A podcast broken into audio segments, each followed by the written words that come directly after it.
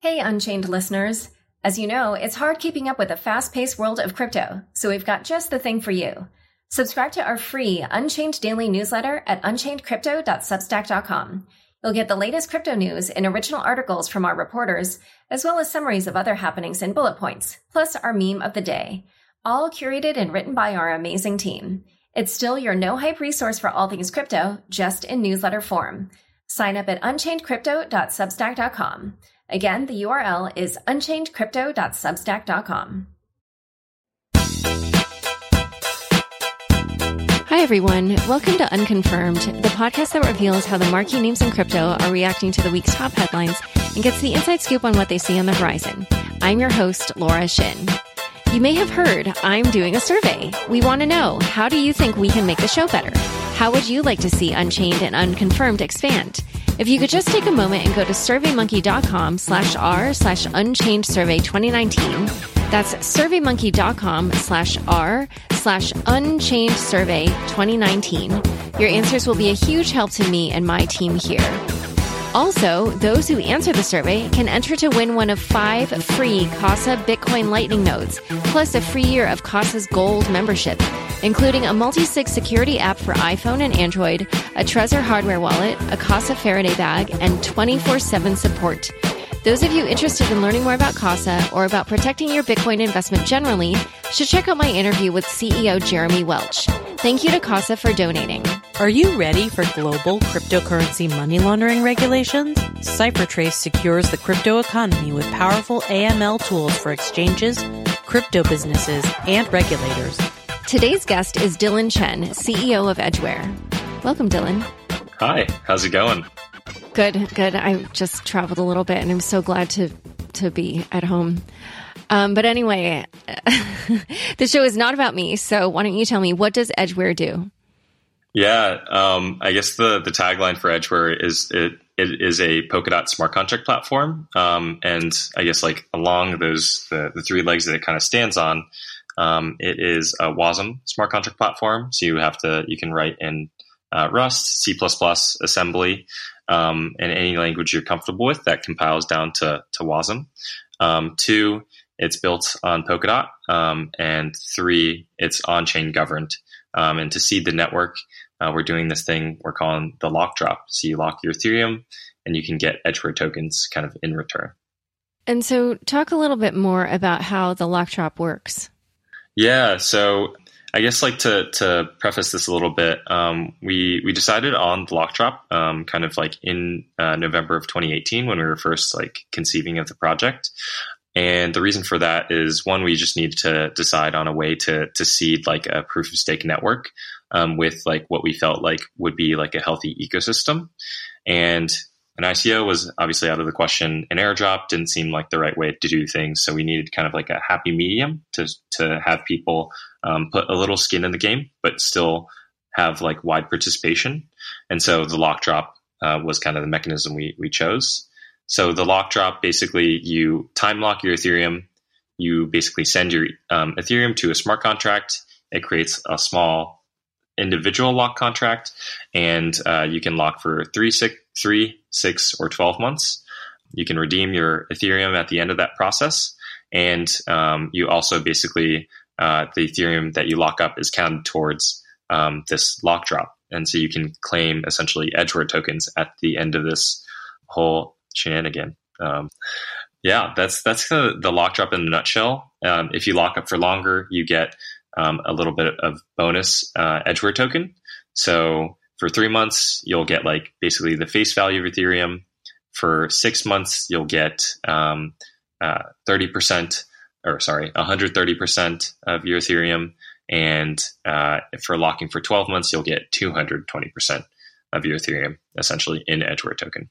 Yeah, that's the kind of uh, process in a nutshell. There's a few bells and whistles, but uh, maybe I'll just pause there.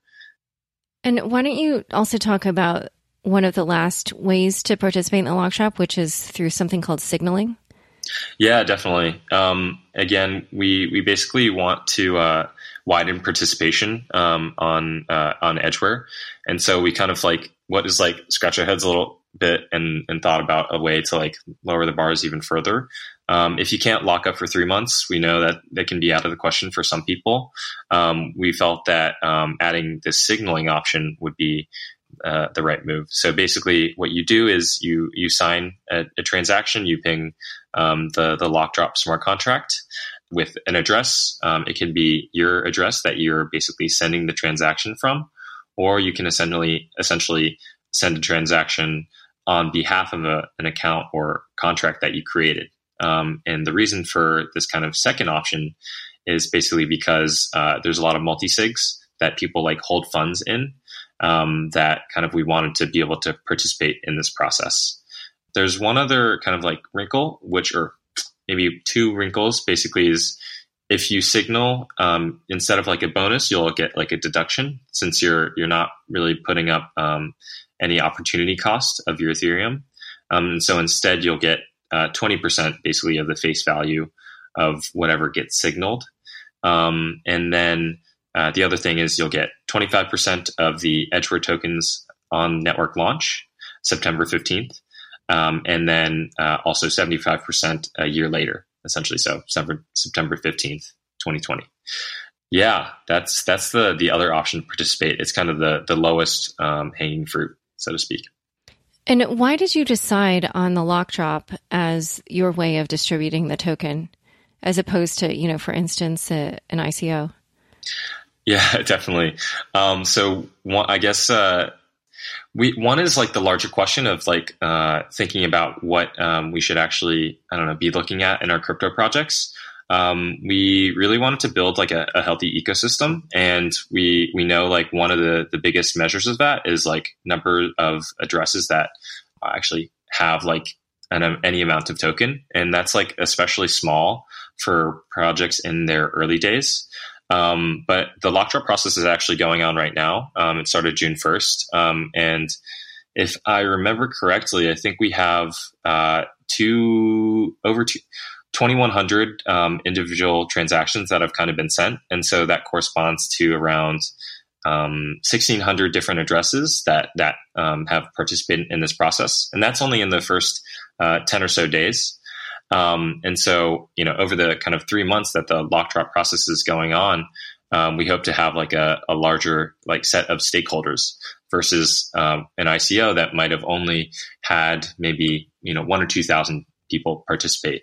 Um, we felt an open process where people, I guess, aren't investing money, uh, uh, felt like the right thing to do. Is there anything else? Maybe, I mean, we didn't really need to to raise any other funds um, since we're equity funded, and the Edgeware network is kind of like being hopefully launched organically again through this process. Yeah, that would be the uh, probably the last reason as well. And how do you think that doing the lock drop as opposed to an ICO will affect the distribution of the tokens, other than just perhaps making it available to, or other than just having more people participate in sheer numbers? Yeah, it's a really good question. I would say that it it would we hope it incentivizes um, a different set of participants to come in. Um, we I guess through the lock drop process, you have to specify um, a specific Edgeware address, like the new uh, address on the new network that we're helping launch, um, and basically we do that because we want to um, have people that are actively participating. So whether they be developers, core network developers, dApp developers, like governance enthusiasts who want to you know run on-chain governance experiments on Edgeware, um, or just like end users, um, versus like a, a, speculator who who might be thinking more about, uh, I guess, like the future value of uh, Edgeware.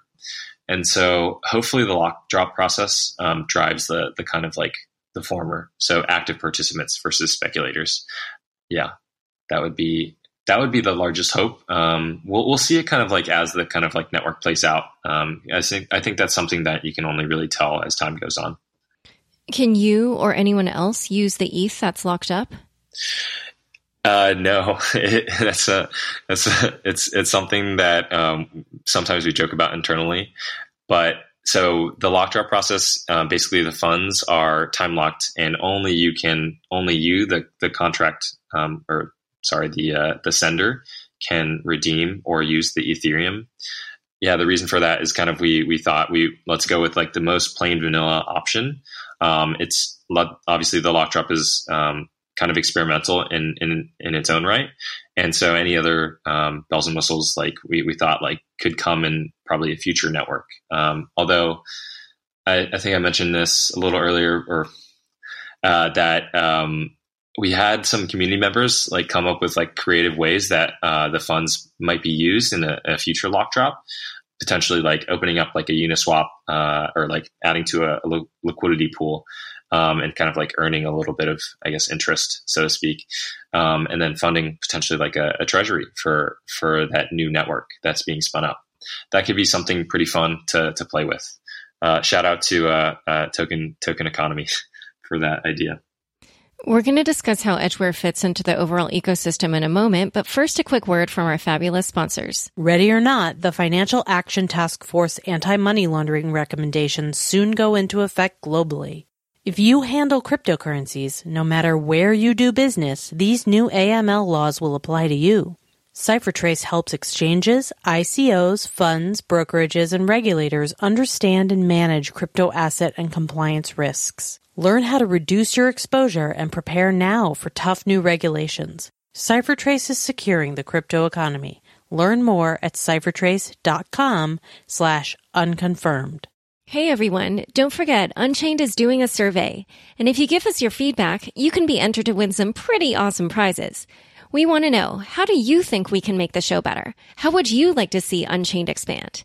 Please take a moment and go to surveymonkey.com slash r slash unchained survey 2019.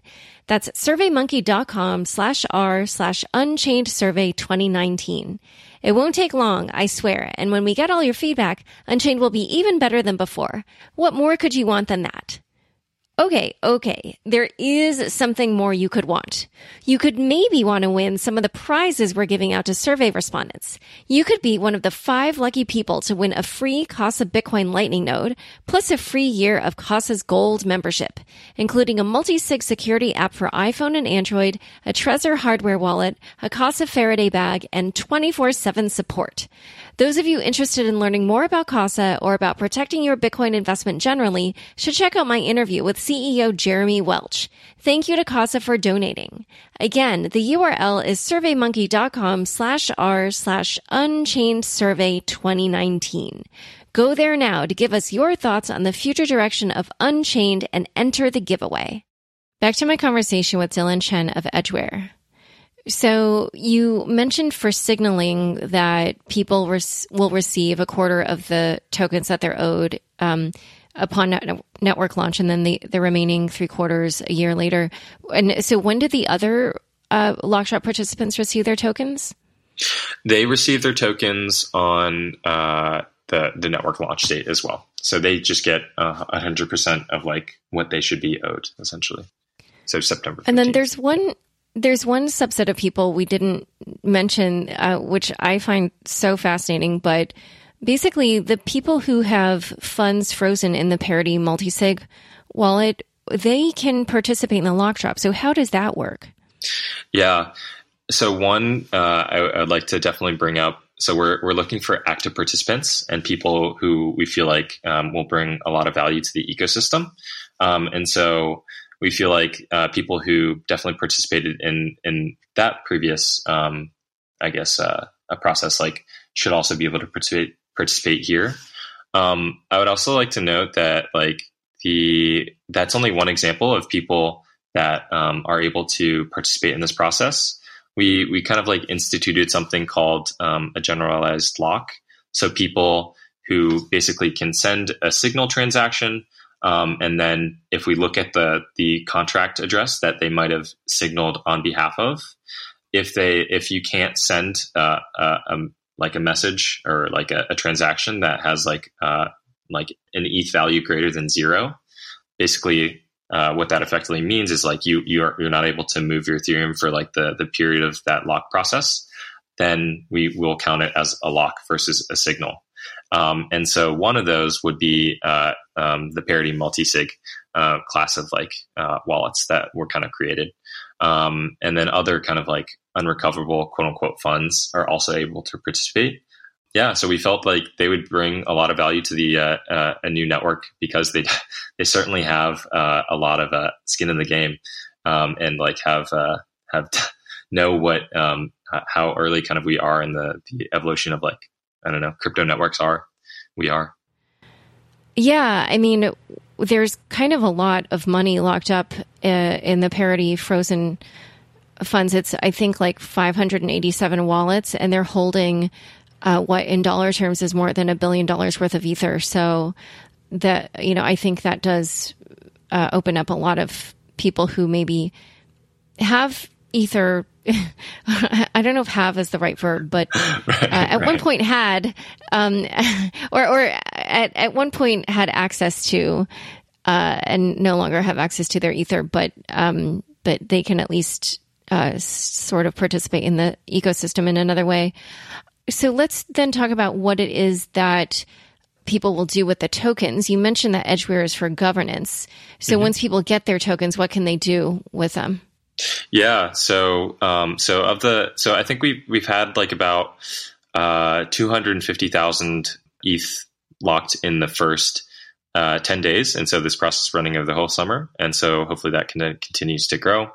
Um, and, uh, I want to say like 660,000, uh, signaled as well. Um, and so hopefully that again, knock on wood, um, people continue to, to participate in the process. And so once all these people at till the end of the summer, um, August, uh, at the end of August, um, get and like September 15th, uh, the Edgeware network launches. Um, basically, we'll have a fully functional smart contract platform. So um, validators will will be able to uh, stake um, or bond um, for their own validator to to mint new blocks.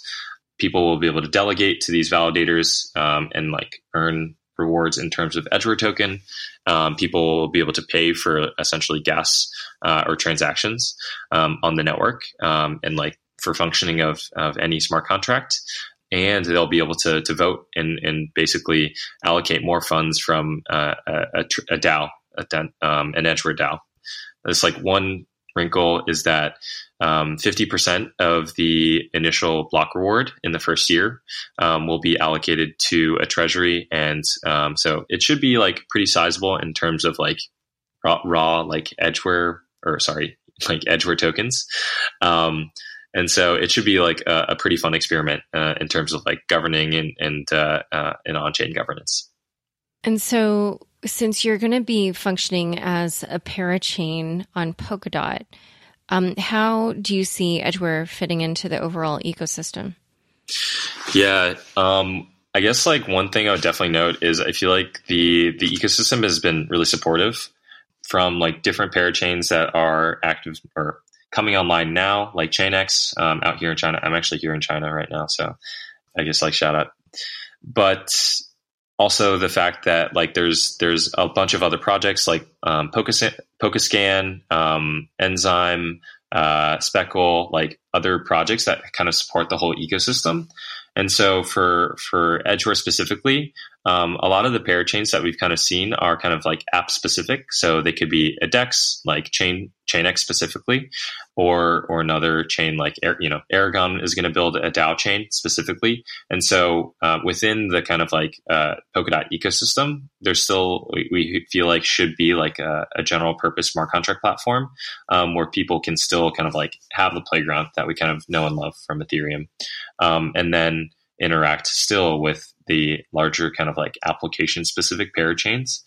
That's kind of the, the, the role we, we kind of hope we can play in the ecosystem. Uh, it's still pretty early um, in the life cycle. Uh, uh, Polkadot, uh, God willing, will kind of launch um, at the end of uh, this year, and so we're kind of excited for for the ecosystem to kind of form around that. And so, Edgeware, since it's a governance chain, will those tokens then be usable for performing any type of governance um, actions on other parachains? Um, let me think. It would be it would be really cool for that to happen. Um, and so, actually, one experiment that's kind of being run right now. Um, one of the com- community members, Garrett, uh, he's running a project or a DAO essentially on Edgeware um, called uh, Our Node. um, like basically it's it's kind of like Moloch built on um, Edgeware. And right now, kind of donations um, are, are, being accepted in Edgeware token and DOTS. And so uh, I think what will happen is that DAO will run on Edgeware, and uh, basically it could send funds to a different parachain, kind of as like the first step. Um, and so that would be that'd be a really exciting thing. And so like basically, you know, any any Edgeware smart contract like should be able to interoperate um, with any other smart contract, and more specifically DAOs in general. And so that's kind of like I think the the top way that um, Edgeware and like the Edgeware token holders would be able to interact and help govern like any other parachain. Hmm, interesting. All right. Well, I guess we'll see um, how the lock drop goes and whether or not this uh, kind of becomes a new way that people try to uh, distribute their tokens. Um, actually, you know, before we go, just one last question. So, mm-hmm. are there any issues um, regulatory wise regarding the lock drop? It looks like we are preliminarily in the clear. I think since um, we're not uh, a let me let me let me mentally refresh real quick. Um, since we're not taking essentially any investment, we're not using um, the Edgeware or sorry the the Ethereum itself to to fund further development. Um, the network we we think it like it, it, should be fully functional. We've run several test nets. You can build smart contracts. You can validate. Do all these other things, um, and like uh, yeah. So it looks like we're we, we have kind of uh, are, are in the clear from that perspective yeah. Okay, we'll see. Yeah, because the airdrop issue, the SEC was making noise about that. So, um, yeah. Hmm. all right. Well, um, as so much uh, regarding that topic, uh, I think it remains to be seen how that will play out. Yeah. Um, but thanks for coming on the show. It's been great having you on Unconfirmed. No, thank you for having me. Um, it's always a always a pleasure. Thanks so much for joining us today. To learn more about the topics we discussed, be sure to check out the links in the show notes of your podcast player. If you haven't yet taken the Unchained survey or entered to win a free Casa node, do so now at surveymonkey.com slash r slash unchained survey 2019. Unconfirmed is produced by me, Laura Shin, with help from Fractal Recording, Anthony Yoon, Daniel Nuss, and Rich Stroffolino. Thanks for listening.